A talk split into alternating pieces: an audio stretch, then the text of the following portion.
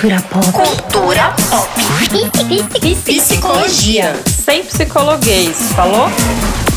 Oi, eu sou a Damiana, eu sou psicóloga. E eu sou a Felopes, psicanalista, e esse é o Psycho, nosso podcast de psicologia e cultura pop daquele jeito que a gente gosta.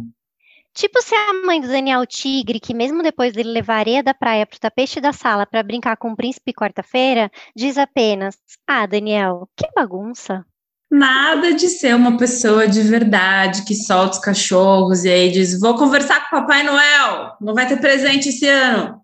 Nada de ser uma pessoa de verdade, mas não tem esse jeito de ser pessoa, né? Será que tem outro jeito de ser pessoa? Será que todo mundo tá cancelado? Será que não tem mais jeito? Acabou o mundo? Como assim, gente?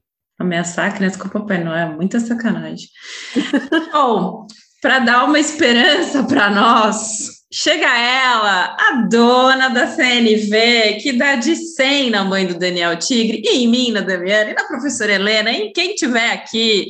Ela que nunca se irrita, que nunca brigou no trânsito, imagina, nunca fez fofoca. Ela é maravilhosa, Elisama Santos. Elisama, se apresenta para nós. E outra, Elisama, amiga, que é que você falou do seu não? Quem é essa? Chama ela para convencer. Porque, ó, eu, eu xingo quando eu tô sozinha no carro. Não quando eu tô com as crianças, porque aí eu consigo me controlar. Mas quando eu tô sozinha no carro, todo mundo é imbecil. Eu me permito xingar todo mundo trancado no meu vidro, assim. Eu não boto a cara do lado de fora. Mas aqui dentro eu penso, filha do imbecil! Sozinha aqui eu tenho essa liberdade, tá? E Maravilha! Eu Dentro do carro. Ai, mas também, né, a vida da pessoa, a gente não tem nada a ver com isso. Pois é, pronto. Depois que eu fofoco, eu fecho com a consciência de que eu Mas eu faço isso, mas, mas gente, quem somos nós? Quem sou eu para julgar, né, gente? É. Julgando, mas eu não quero falar, mas assim, tarará, tarará, tarará, depois que eu falo, eu faço. Ah, mas também, né? Não tem nada a ver com a minha vida, né? A vida da pessoa, se ela tá feliz, quem sou eu para julgar? Não, é por isso que a gente fez essa brincadeira assim mesmo, porque acho que tem uma, uma ideia de que CNV seja esse lugar da mãe do Daniel Tigre. Não sei se você sabe quem é a mãe do Daniel Tigre, que é um desenho que a Damiana adora. É, que, está, que é sempre tranquila, e o Daniel faz, tem aquela musiquinha, se você está com raiva, conte. Eu, aqui eu já estou em outra fase aqui.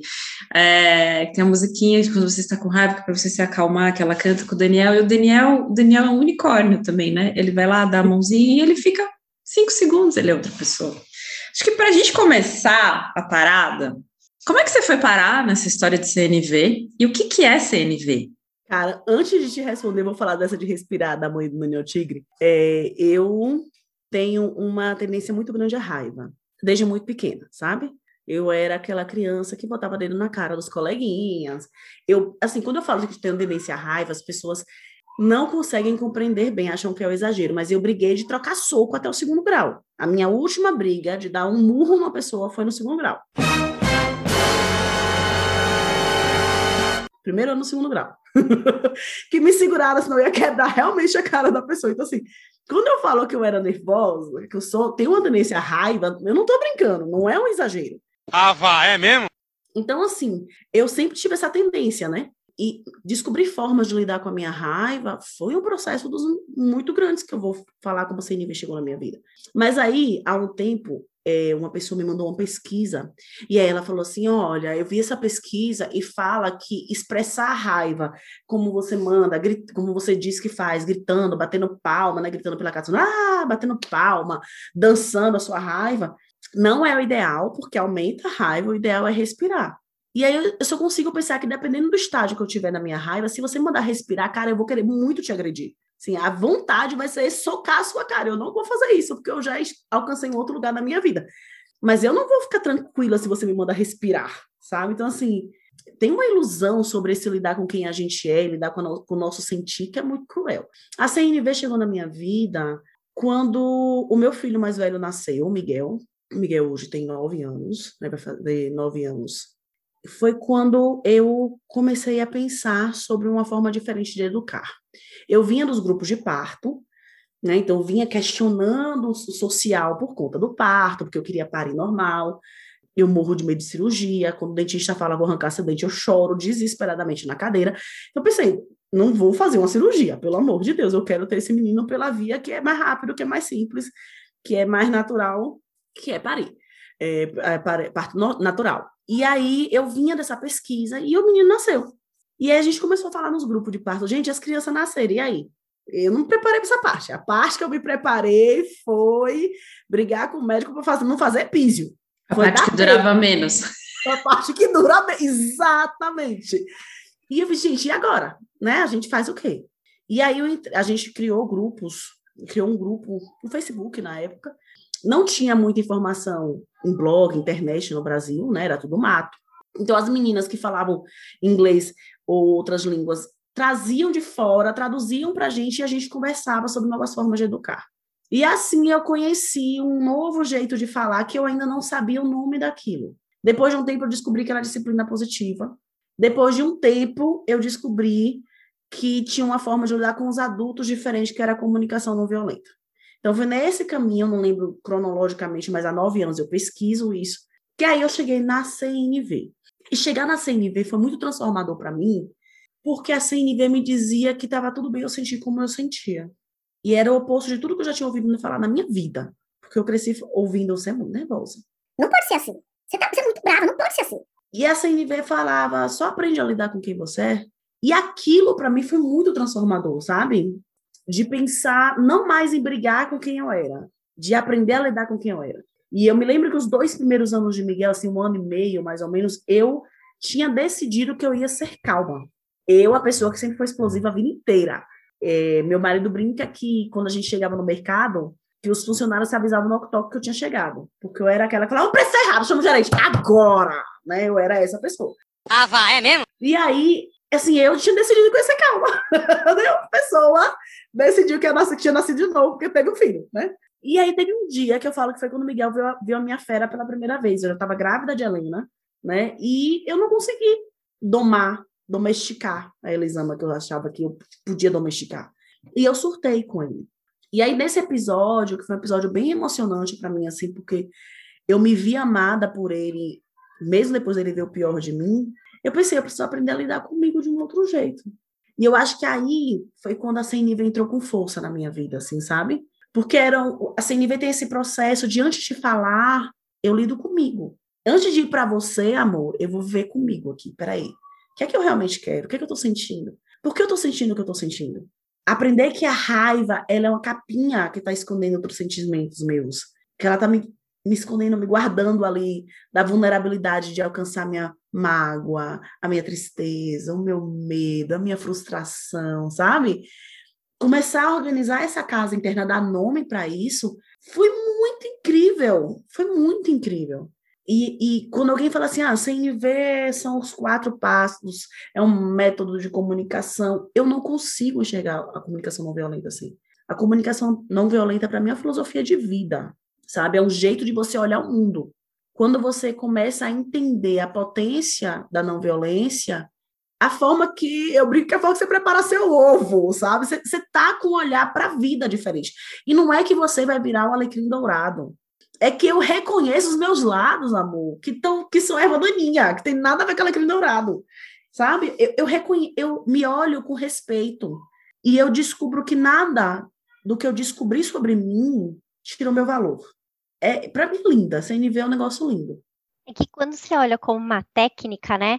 Parece que é aplicável, e aí, se é aplicável como técnica, você vira e um alecrim dourado ou um unicórnio quando entra como um, um modo de, de, um jeito de ser, né, que é o jeito que o Rogers lá fala na abordagem, é um jeito de ser. Então não tem técnica, tem a forma que você se vê dentro disso, né? Como que você reage às coisas. O, o problema é que eu tenho a sensação que muita gente vai passando a ideia de que é possível seguir uns passos ali, tipo, ah, você vai seguindo os passos, e aí você vai se perdoando e perdoando as pessoas, e aí você vai chegar num momento que tá tudo salvo ali, que você nunca mais vai surtar no mercado quando seu filho se jogar no chão e começar a gritar lá no meio da fruta.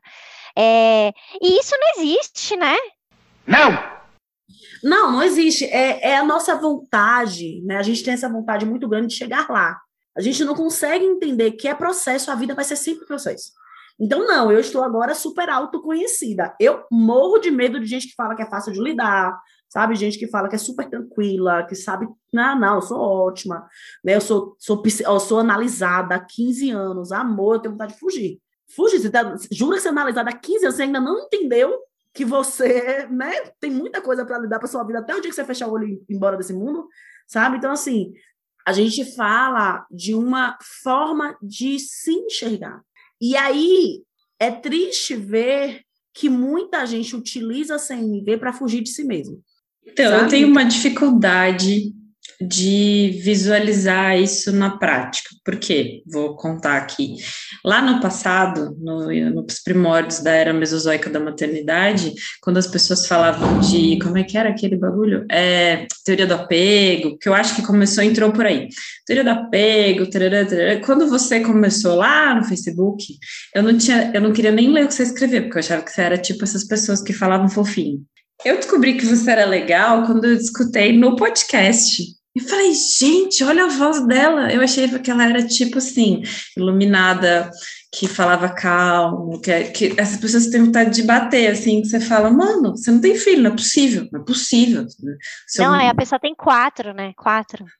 E faz pão.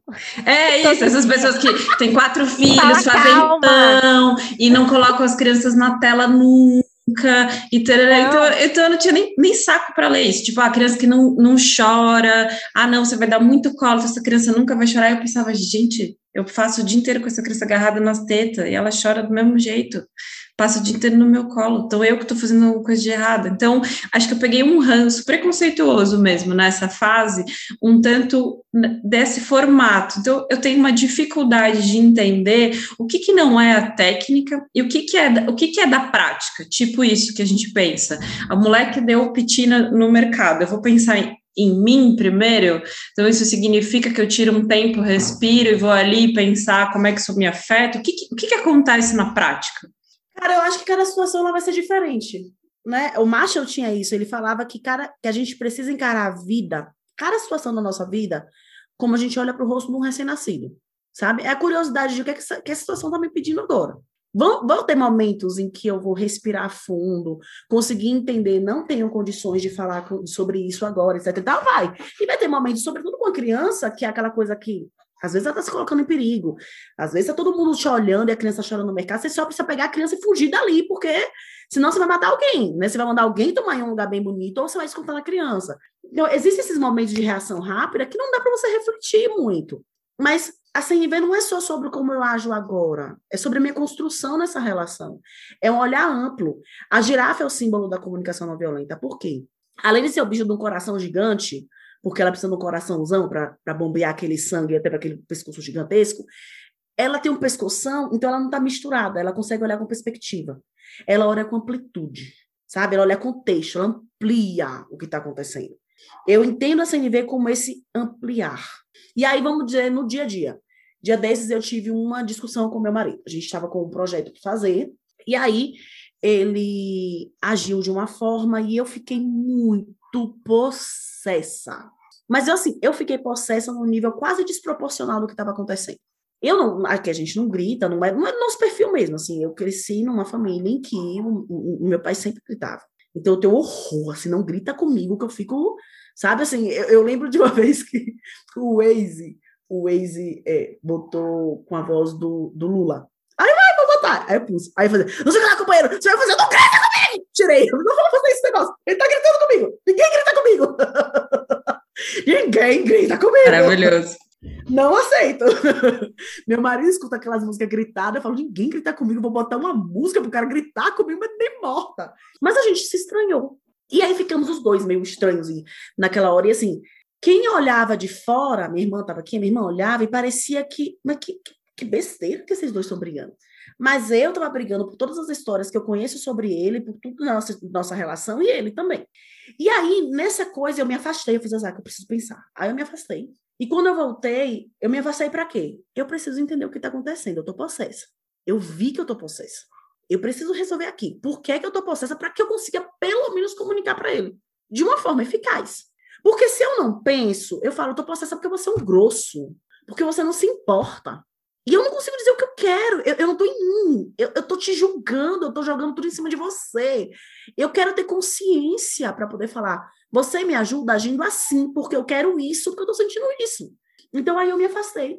E aí eu identifiquei, eu estou frustrada, porque eu queria ver empolgação nele. E eu não estou vendo empolgação. E eu achava que ele tinha que ter tido autonomia de fazer isso, e se isso ele não fez. Minha raiva não é do que ele falou agora. Minha raiva de como eu achei que ele deveria estar agindo desde ontem, quando a gente começou a pensar sobre isso aqui. E aí eu tive a condição de falar com ele. Eu tô com muita raiva, porque eu tô frustrada, porque eu tô misturando histórias de hoje, de ontem, de antes de ontem, de 10 anos atrás. E eu não tô conseguindo separar nada agora.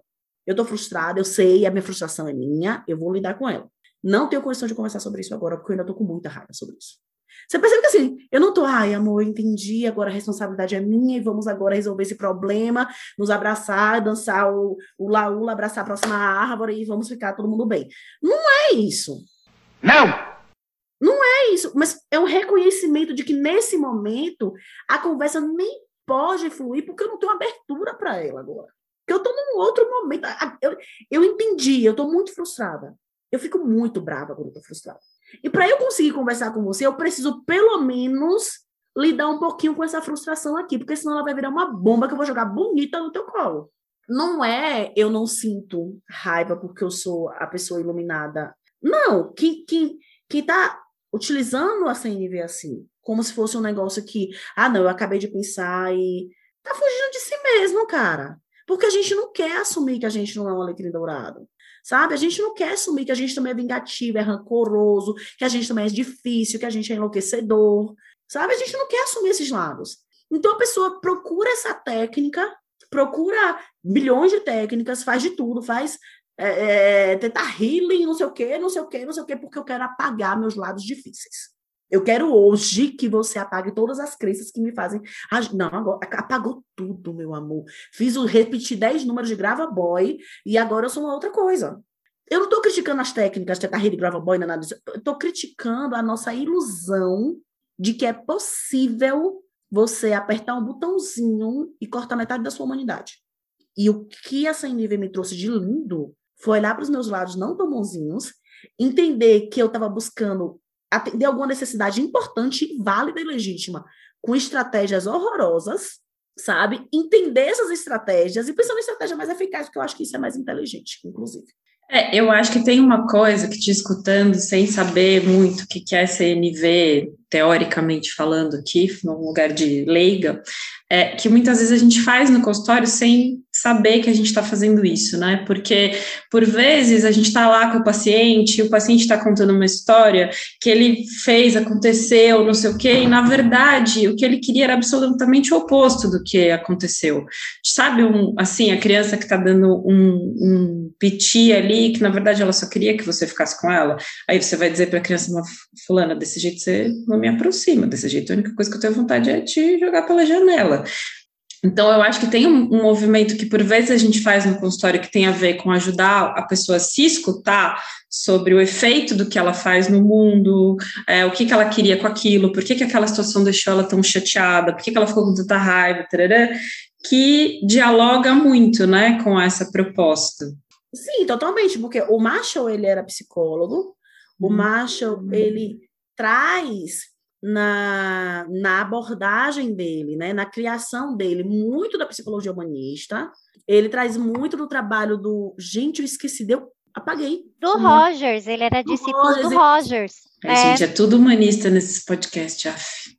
É, ele vem da abordagem, é, é. Então, ele tem, ele tem essa. Esse, ele pegou o que a, a terapia nos ajuda a fazer de diversas formas, as teorias da não violência que vinham de muito antes dele, que vinham no Gandhi, que vinham de tantos outros, e ele criou, ele esquematizou um método. Então, quando o, os quatro passos é o que a gente faz no consultório atendendo uma pessoa. Como é que você viu essa situação? Como é que você se sentiu diante da situação? O que você queria de verdade depois de tudo isso? E como é que você queria pedir de verdade para essa pessoa? Não que você pediu do jeito que você pediu, Agora que você sabe como você viu, o que você estava sentindo, o que é que era tão importante para você que você gritou, como é que você pode pedir para essa pessoa de verdade que você quer? Sabe? É, é, isso. Então, as pessoas pegam e reduzem a quatro passos, mas não. O que é que o Marshall fez? É um negócio gigante. Eu vou te dar quatro perguntinhas para você se fazer, para te guiarem num princípio de um aprofundamento em você antes de falar com o outro. Por quê? Porque é mais, é mais inteligente, é mais eficaz, é mais importante, conecta melhor. Se eu estou nas minhas conversas internas, todos temos né, esse narrador, essa narradora de histórias na nossa cabeça, que cria as novelas, né? Maria do Bairro, Maria Mercedes, Marimar, né? Somos todos Thalia chorando nas nossas novelas. Então, assim, tem essa voz, que você é a, a Marimar depois de sofrer tudo aquilo que ela sempre sofreu. Denunciei total idade, se você não ah, foi. Paciência, você é jovem, eu não sou tão jovem quanto você.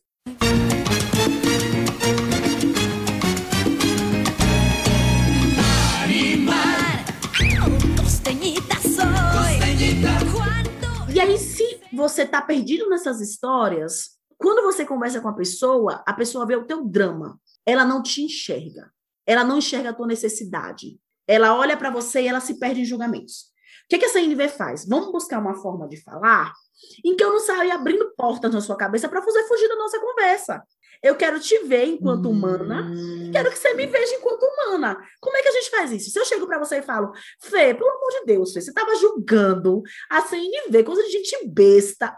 Na hora, você vai pensar, como você está me chamando de besta? Acabei de abrir uma porta, você fugiu da nossa conversa. Você está em outro lugar, você está se defendendo, você... me enxergando com o que eu queria dizer, com a conexão que eu queria gerar com você, você não está. E quando eu falo sem pensar, eu também não estou entendendo o que eu quero de você. Então o macho chega para você e fala assim: amores, a gente está sempre pedindo. Da boca humana só saem duas coisas, por favor e obrigada. A CNV vai te ajudar a entender o seu por favor e o por favor do outro. Eu explico CNV assim nas minhas palestras. O que, que eu quero quando eu falo? Porque não tem eu falei só por falar. Isso não existe. Eu posso estar querendo a tua escuta, eu posso estar querendo um retorno. Como é isso para você? Como é escutar isso que eu te falei? Eu posso estar querendo um conselho, eu posso estar querendo uma atitude sua mas eu quero alguma coisa no instante que eu abro a boca para te dizer. Eu quero te mostrar que isso é importante. Alguma coisa eu quero. Qual que é o problema? A gente não pensa no que a gente quer antes de falar. A gente não reflete sobre o que a gente quer antes de falar. Então, o nosso por favor, ele sai truncado. É o que o macho fala que a gente faz pedido suicida. Do jeito que ele não vai ser atendido. Eu tenho uma história que eu conto. Pode falar. A gente, a gente pensa muito no que a gente espera que o outro entregue pra gente, é isso? Então, quando a gente fala, é tipo, eu falei isso porque eu quero que ele entenda que eu tô chateada por causa disso, e aí ele vai fazer isso que eu quero. Eu acho que na maior parte das vezes a gente nem pensa, sacou? É. Gente, de vez em quando, na maior parte das vezes não pensa. Uma vez, uma amiga muito querida recebeu um diagnóstico de câncer.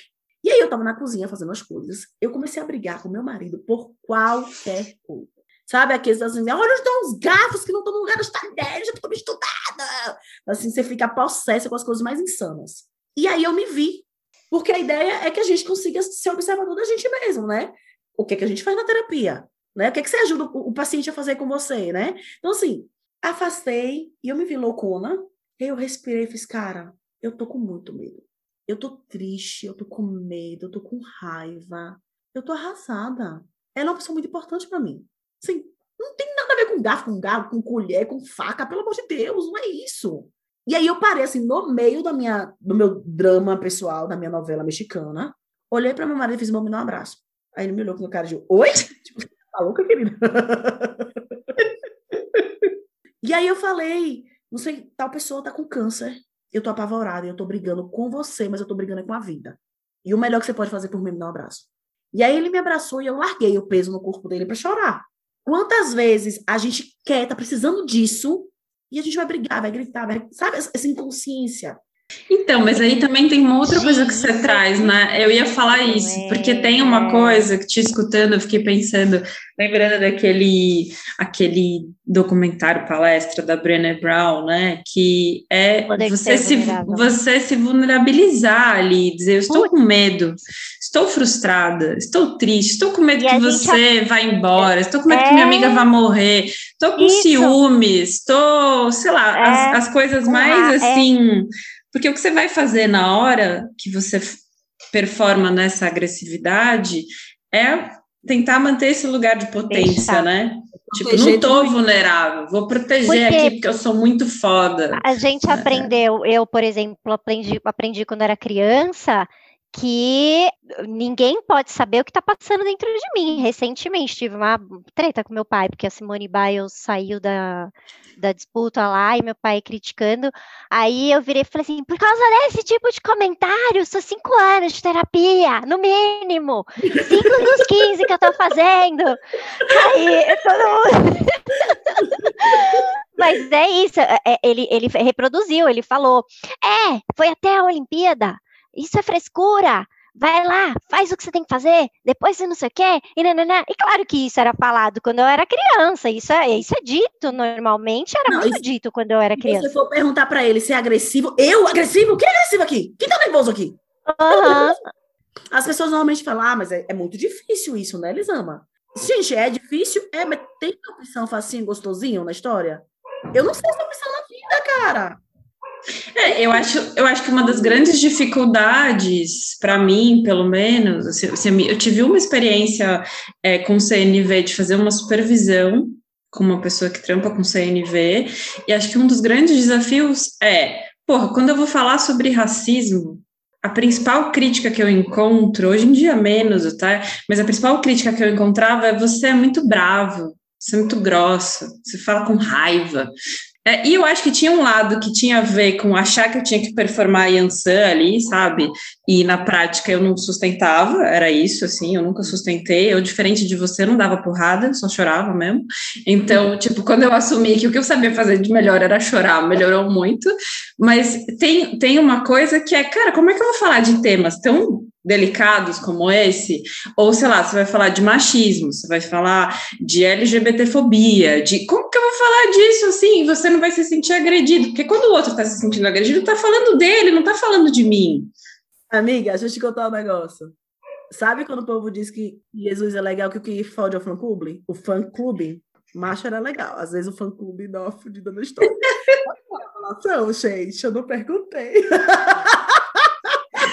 Super pode, aqui pode, pode tudo. A gente fala muito palavrão. A gente fala muito palavrão, inclusive. Então, o que, que acontece? É, o Marshall, ele tem uma fala que eu amo, que se a CNV, ela servir, ela não servir no propósito de transformar a realidade social, se a CNV for utilizada para apaziguar, calar e manter as violências diárias, ela deixa de ser solução e passa a fazer parte do problema. O grande problema para mim é que para muitas pessoas, hoje a CNV é aplicada no Brasil, pra, na maioria das pessoas que falam de CNV são pessoas brancas privilegiadas. Sabe aquela galera que fez curso com, com não sei que Estados Unidos, eu vou fazer uma formação em Portugal, né? Ai, fiz a formação maravilhosa com a Arninha em Israel, assim, foi incrível, né? Uma comunidade muito legal quando a gente fez lá a caminhada do, do, da, da, do vale, do não sei o que lá. Do... O deserto, tomando vinho. Pois é, a gente bomba. ayahuasca ali, no meio, no meio, sabe? A gente olhou ali os, os Andes e, e foi tão iluminado. Né? Então, assim, não estou criticando quem faz nada disso. Aham, uhum, sim. Dizendo que isso aí é ruim. Ruim é você achar que isso aí te faz melhor que qualquer outra pessoa. E aí, amor, tô criticando mesmo se você faz isso. Assumo total. Mas aí o que, acontece? É, essas pessoas não conseguem enxergar que machismo, racismo, homofobia são fatos observáveis. Boa. São fatos observáveis. A partir do momento que eu entendo isso como um fato observável, eu não mais te julgo você que está vendo dessa forma. Não, é um fato observável. Nessa parte, machismo existe. Situações racistas. Eu não estou mais aqui achando que é um julgamento seu, que é, é uma escolha sua se ofender ou não com isso. Isso é um fato observável, que tem reflexos em cada ser humano, entende? Então, assim, não dá para você chegar para uma pessoa negra e falar, ah, não, mas você precisa ser aquele. Eu ouvi isso um dia desses, de pessoas com CNV, assim, não foi há pouco tempo, não. É quando a CNV é utilizada, se ela for utilizada como um ansiolítico, se ela for utilizada como um negócio assim, para só amenizar a tua dor, sem te ajudar a transformar social, socialmente transformar a tua realidade. Se ela for utilizada só para silenciar a tua raiva e a tua indignação, que são, inclusive, o que vai te dar poder e força para mudar as estruturas sociais, a amor é parte do problema. Mas o problema não é a teoria. Uma vez eu vi isso, eu estava contando para alguém que eu tinha tido uma treta feia com meu marido, e aí estava contando o que, que a gente falou um pro outro, não sei o quê, e aí a pessoa virou para mim e falou assim: qual o pedido dele? Amor, você não está conseguindo ouvir. Eu não quero falar o que eu pensei agora. Falei, caralho, vai pedir amor assim lá na puta que pariu, que eu não sou trouxa. Não, e tem assim, tem, existe uma consciência. Mas eu acho que tem uma coisa, vou te, te atropelar, porque eu acho que tem uma coisa que tem a ver com essa consciência, porque assim, na hora que eu decido falar sobre esse tema, e eu decidi, é uma decisão, é isso, eu vou falar disso, beleza. Eu tenho que entender também que a minha expectativa de que eu vou sair sendo amada por uma plateia de brancos, ela também está equivocada no rolê.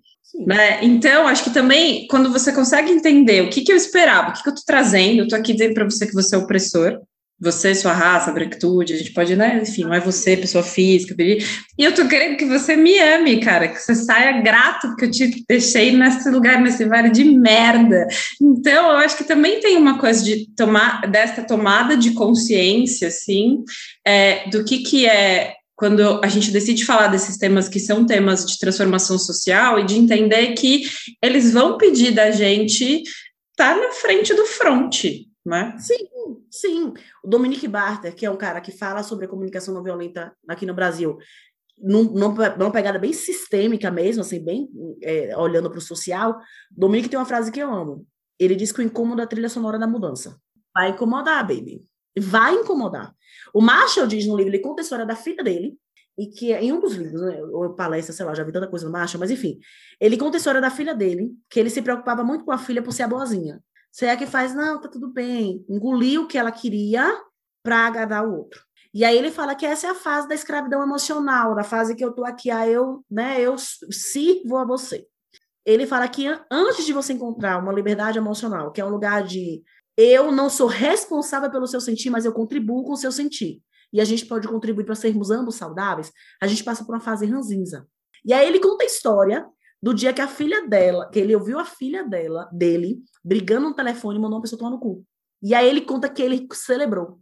Ele conta que ele ficou feliz porque ele viu que ela tinha saído do lugar de que ela era obrigada a fazer todo mundo feliz.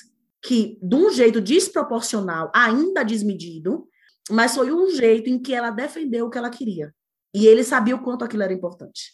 Sabe? Então, assim, mais uma vez eu falo, eu acredito que a forma que a CNV ela é distribuída, dis, é, é, é, não é distribuída, é divulgada no Brasil, sobretudo aqui no nosso país, ela é divulgada muito por gente branca gratiluz. Então, ela ganha a roupinha do branco gratiluz sabe? Ela ganha a roupinha do gratidão.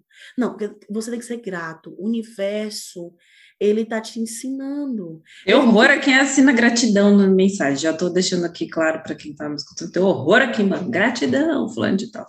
Pois é, essa relação, ela te ensinou. Nesses dias a minha irmã me mandou um, um, um meme que dizia assim: essa relação te ensinou. Aí embaixo tinha amor, eu queria um namoro, não era um workshop. Então, assim. Eu vi, eu vi, eu amei esse. Procura no workshop, não era que são, né? Então, assim, não tem como te agradecer, não, porque bem gato lebre, né? Não tô, não tô querendo.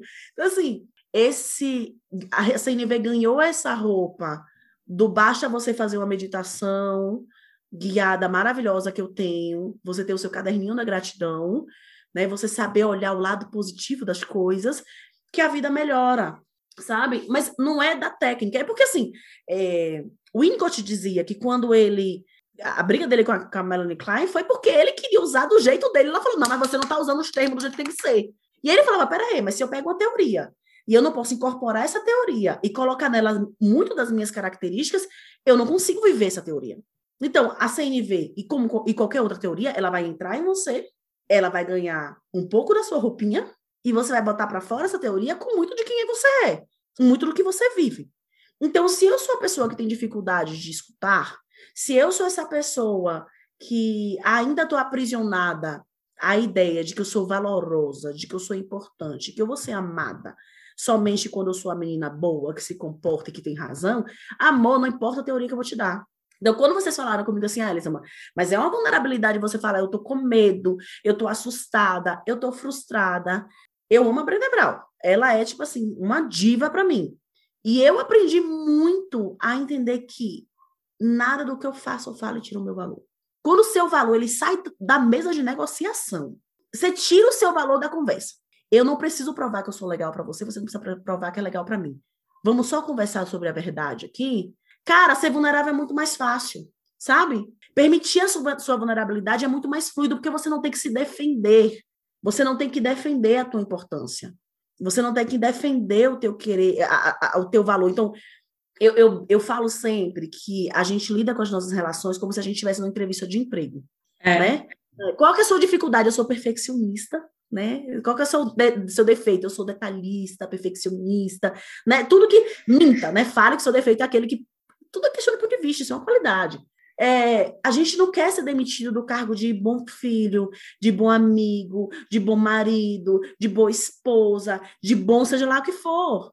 E aí a gente fica apegado a essa ideia e estamos lá presos a esse lugar que me dizia que gente boa, gente boa não sente raiva, gente boa não quer se vingar do outro, gente boa querendo punir. Não, meu amor. Então, as minhas intenções, elas são sempre maravilhosas, o problema está em você.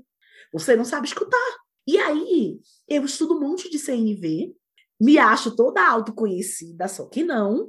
Então, você continua sendo o problema. É, eu acho que nesse tom que você está conversando, a gente não tem como falar, porque você não está conseguindo ser consciente dos seus sentimentos e das suas necessidades. E aí a nossa Responsabilidade conversa, emocional. você não está tendo responsabilidade emocional, e aí a gente não, não vai conseguir conversar.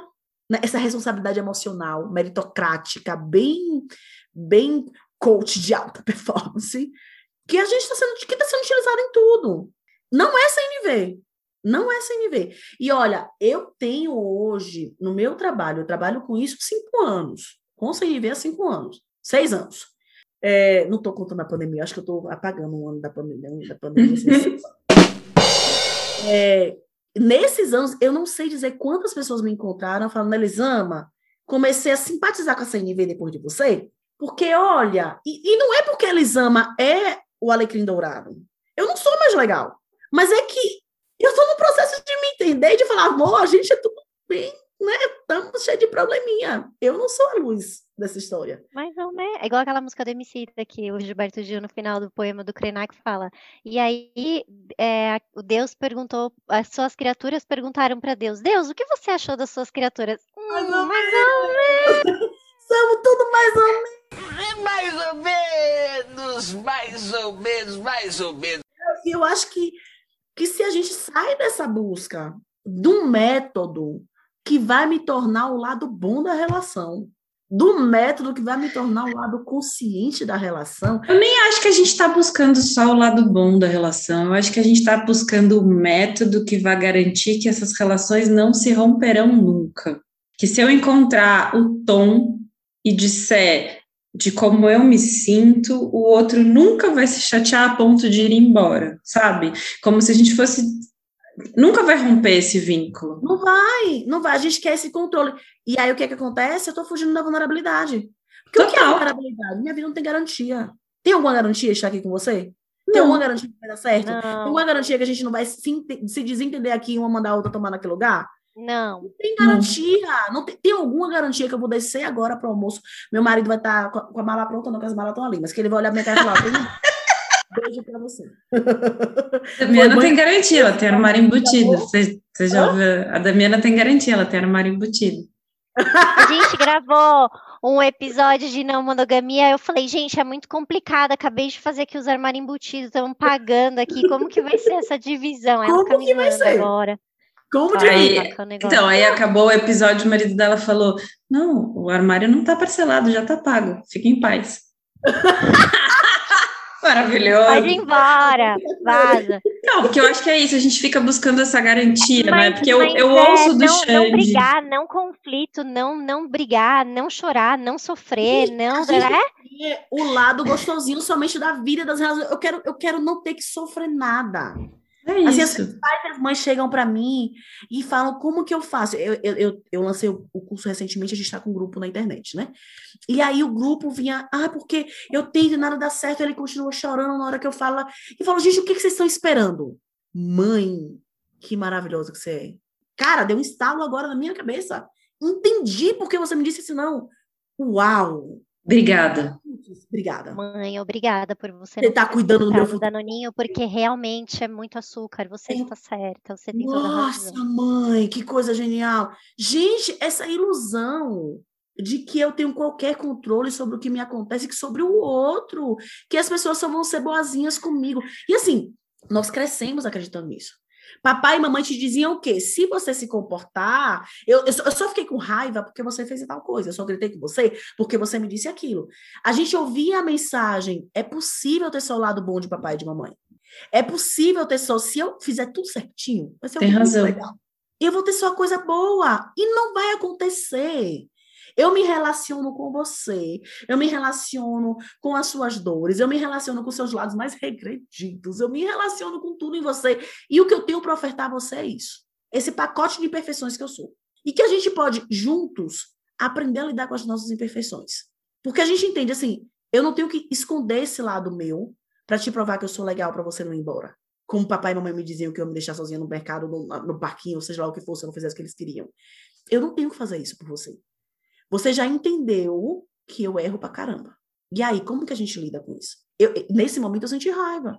Nesse momento, eu lembro de uma vez, meu marido fez um. Ele estava num grupo de, de terapêutico. Aí ele fez, hoje teve um exercício de, de socar. Tipo, a gente pegou o travesseiro e deu um nome pro travesseiro e socou muito o travesseiro. Aí eu fiz, sério, quem foi? Ele, hoje foi tu. Eita, tinha tanta coisa acumulada assim, foi. Aí ele foi, nossa, porque, ai, que raiva que você é tão simpática, que você tá não sei o. E ele tava num momento super frustrado com a vida profissional dele. E a gente conversou sobre isso. Como eu já falei, cara, e aí tinha, e eu fiquei com ódio de você, e eu botei tudo pra fora. E a gente consegue, conseguiu conversar sobre a nossa humanidade, porque eu também sinto isso dele às vezes. É, é normal. Tá tudo bem você ter raiva de mim às vezes. Bora assumir porque se você não assumir que você está com raiva de mim, você vai agir de acordo com essa raiva e ainda vai botar culpa em mim. Ainda vai mandar conta para mim no final. Então assuma a sua raiva. A gente pode conversar sobre ela. Pensar como eu posso te ajudar a com ela, se é uma coisa que eu posso fazer. E se eu não posso, amor, como eu posso te lembrar na hora que essa raiva estiver falando mais alto do que a sua consciência. Falar, amor, ó, você tá. Aquele pensamento que a gente já conversou que você tem, tá vindo à tona agora, não rola. Como ele faz comigo. A gente teve a terapia de casal, e aí, é, a, eu achando assim, ele não fala porque ele não quer falar, né? Eu sou, porra, falo tão, né? Eu tô aqui pronta para ouvir, ele não fala. E, e aí eu não percebia que estar pronta para ouvir e ele não falar me deixava com raiva, eu pressionava ele para falar.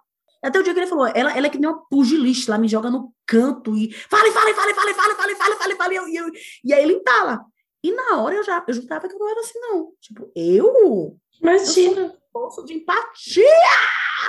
Toda trabalhada no CNV, amor. E aí, na hora que ele falou, eu pude entender. Eu fiz, eu tenho essa tendência. E aí ele fala comigo, amor, amor, amor, você tá fazendo de novo. Ai, ai, foi mal. Vou dar um tempo. Vou sair de pé. Como eu já ensinei pros meninos. Eu sou, eu sou impaciente. Então tem vezes que a Helena, eu tô pinchando o cabelo dela. Aí ela faz, mãe, aí, oi filha, você tá pensando em quê? Ah, nas coisas que eu tenho que fazer. Eu sei, você tá puxando meu cabelo. Aí eu, filha, valeu, vou fazer devagar, vou ficar presente. Assim, é gostoso para a relação. Eles sabem que essa mãe que se distrai porque tá cheia de coisa na cabeça e aí vai puxar com força o cabelo penteando porque tá acelerada, que essa mãe é humana. E que tá tudo bem assim, assim, a gente pode dar um toque e evoluir junto. Sabe? Eu falo com eles, eu tenho essa tendência, eu sou, eu, sou, eu, eu, eu não gosto, eu não respeito o tempo do outro no meu natural. É, para quem acredita em, em, em, em bicho. Eu quero as coisas para antes de ontem, não é para ontem, não. Eu quero assim que você vai fazer, fazer agora, nesse instante. Né? Então, assim, eu sei que eu sou assim. Tem hora que eu consigo me ver e lidar com isso bem? Tem, mas tem hora que vai deixar passar, porque eu não consigo ver tudo. E você também não consegue ver tudo de você mesmo. Se a gente naturaliza o feedback da nossa relação, como cara, sabe essa característica sua? Então, deixa eu passar esse negócio aí, agora, pum, machucou aqui. Vamos lidar com isso junto aqui, ó. Passo, deixa. E eu entendo. Não, eu fiz isso, eu não deixei passar nada. Eu só vivo me observando. Você vive se observando, você deixou passar, amor. Tá tudo bem. Sabe? É essa coisa que a gente está defendendo o nosso valor. Mas eu sou legal, mas eu sou legal. E, e é um, um, um, exercício constante nas minhas relações. Eu me lembrar, eu sou legal, não tenho que mostrar que eu sou legal agora, então eu posso assumir. Eu tô frustrada, eu tô com raiva, eu tô magoada. Porque eu ah. Mas te escutando, eu fico pensando, assim, entre muitas coisas que você está falando, que eu acho que são muito bonitas, que é esse eu sou legal, meu valor está garantido aqui nesse relacionamento. E para mim, está garantido para mim. Eu sei que eu sou legal. Fiquei lembrando de uma cena do This Is Us que o Kevin pergunta pro, pro pai: Eu sou uma boa pessoa? Depois dele ter cagado com o Randall, né? Tipo, eu sou uma boa pessoa. E aí o pai fala: Sim, você é uma boa pessoa. Essa convicção de que você é uma boa pessoa e de que cabe nos relacionamentos esse, esse tipo de feedback do você é assim, você é assado, que você se vulnerabiliza, eu fico pensando se isso não é uma coisa que a gente vive com um grupo muito pequeno de pessoas. Sim. E que a gente tem uma ilusão de que a gente vai viver isso com todas as pessoas. Mas que na prática é um grupinho muito pequeno, porque nada, nada mais é bonito do que você pensar que na relação da parentalidade, uma das principais coisas que você precisa viver é suportar ser odiado. E teu filho vai te odiar muitas vezes, e se você não topar ser odiado, não suportar isso, e você só quiser ser amado, você também não vai fazer um bom trampo ali, porque você vai deixar o danoninho todo dia né? Que não ia ser uma boa ideia, inclusive. É, então, acho que também tem isso, né? A gente poder se dar conta de que se vulnerabilizar neste tanto, não sei se ele vai caber em todos os espaços, em todos os momentos da sua vida, em todas as relações que você tá, e, e você entender que, bom, sei lá, aqui cabe isso, e pode ser ok caber esse pedacinho. Não sei se vocês me entendem quando eu quero dizer, sabe? Porque ser legal não é só ser legal. Ser legal é ser legal, é ter raiva, é ter inveja, Isso. Vingar, Então, essa, comer essa complexidade. Sabe, é, e sabe o que eu entendo, Fê? Que quando eu entendo que o meu valor ele não está em jogo, que eu posso ter os meus lados egoístas, é, vingativos, rancorosos, né? Eu, eu, sou legal e eu também sou Nazaré Tedesco, e tá tudo bem. Eu enxergar esses meus lados e falar, só preciso aprender a lidar com ela. Não é aquela coisa que a gente fala para mãe de recém-nascida. Você pode sentir vontade de jogar o menino pela janela, só você não pode jogar. Isso. Sabe então, assim? Quando eu assumo a complexidade da minha subjetividade, eu não podo mais a do outro. E vai ter aquela relação Isso. que eu vou olhar para a pessoa e o mais não violenta que eu vou conseguir ser é manter uma distância segura, porque eu não posso lidar com tudo que aquela pessoa tem dentro dela. Não é sobre ela ser ruim e ela ser boa, é que eu não dou conta da gente se relacionar. E tá tudo bem, né, Elisama? A gente pode cortar relações, né, com as pessoas. Você não precisa Gente. aceitar todo mundo, né? Não existe disponibilidade infinita para o outro, não dá. existe. Lidar com a gente já é difícil, lidar com outra pessoa é muito complicado. Então, é esse processo, no Conversas Corajosas, que é meu livro novo, eu falo que a gente tem duas, cora duas coragens essenciais para a conversa.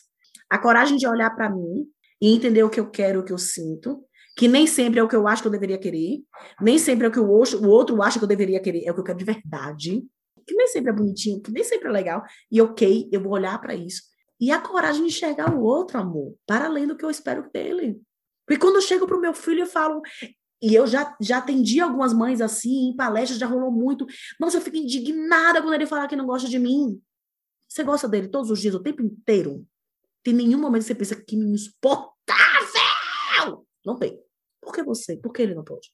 Mas, em regra, a mãe que não deixa o menino falar, eu não gosto de você, que se indigna, que fala, como assim?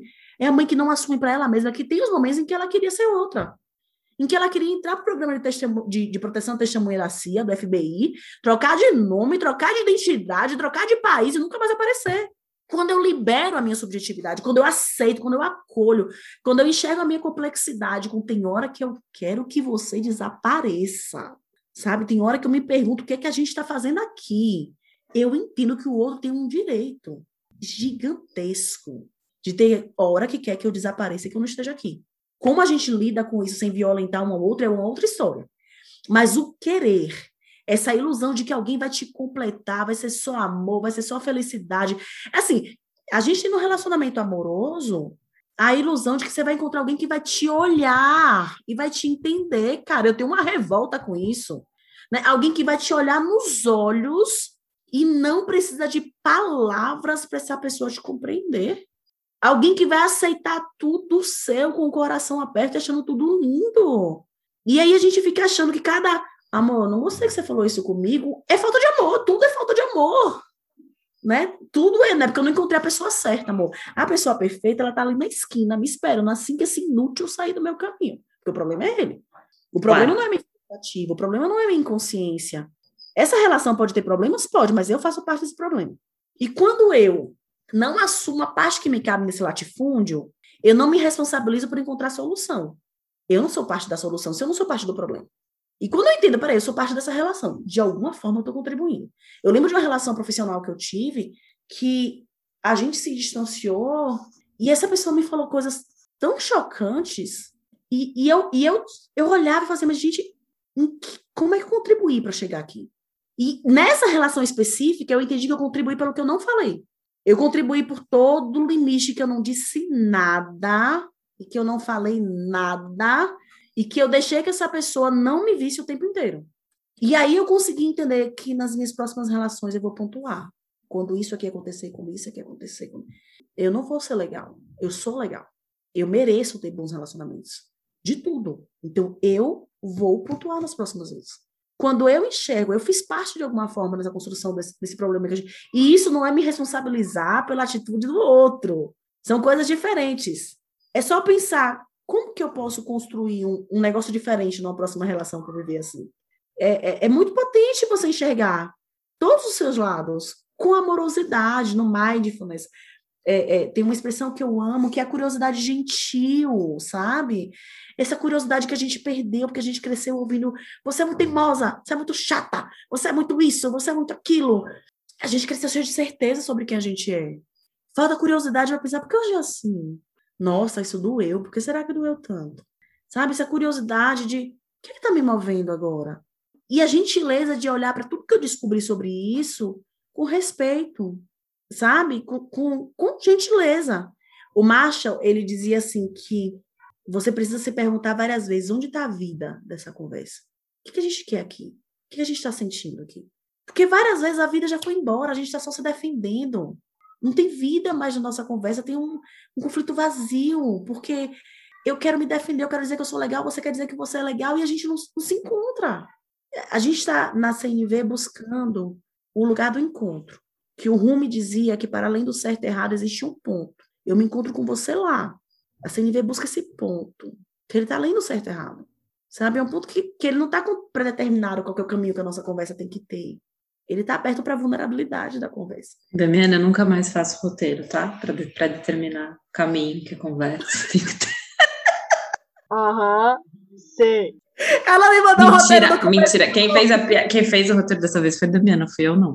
Ela me Mas- mandou o roteiro no começo, ela já mandou mensagem falando assim: Eu não sou igual você achando de, achando que não fazem roteiro, tá? Tem roteiro. Não, não, não trabalhamos com improviso nesse É, lugar. Não, não. O primeiro episódio de todos eu consegui fazer sem roteiro, mas depois Nunca ela nunca mais. mais me deixou fazer sem Mas ó, roteiro. a gente não fez nenhuma pergunta. Mas a gente Gente. nunca eh, segue o roteiro. Mas beleza, eu sei que é pra ela ficar. É isso, a gente, a, gente, a gente sabe a vulnerabilidade uma da outra, a gente vive com ela. Cara, Nossa senhora, maravilhoso, assim, Elisama, foi emocionante. Nossa, muito. vou ouvir 20 vezes esse episódio, no caso. Não quero nem fazer divertidamente, dica, quero nada. Acho que a gente acaba nesse ponto de encontro. Como é que é? Entre o certo e o errado tem um ponto. Onde está a vida desta conversa? Tipo, ali era o corte lógico, assim, da sessão. Lacaniano.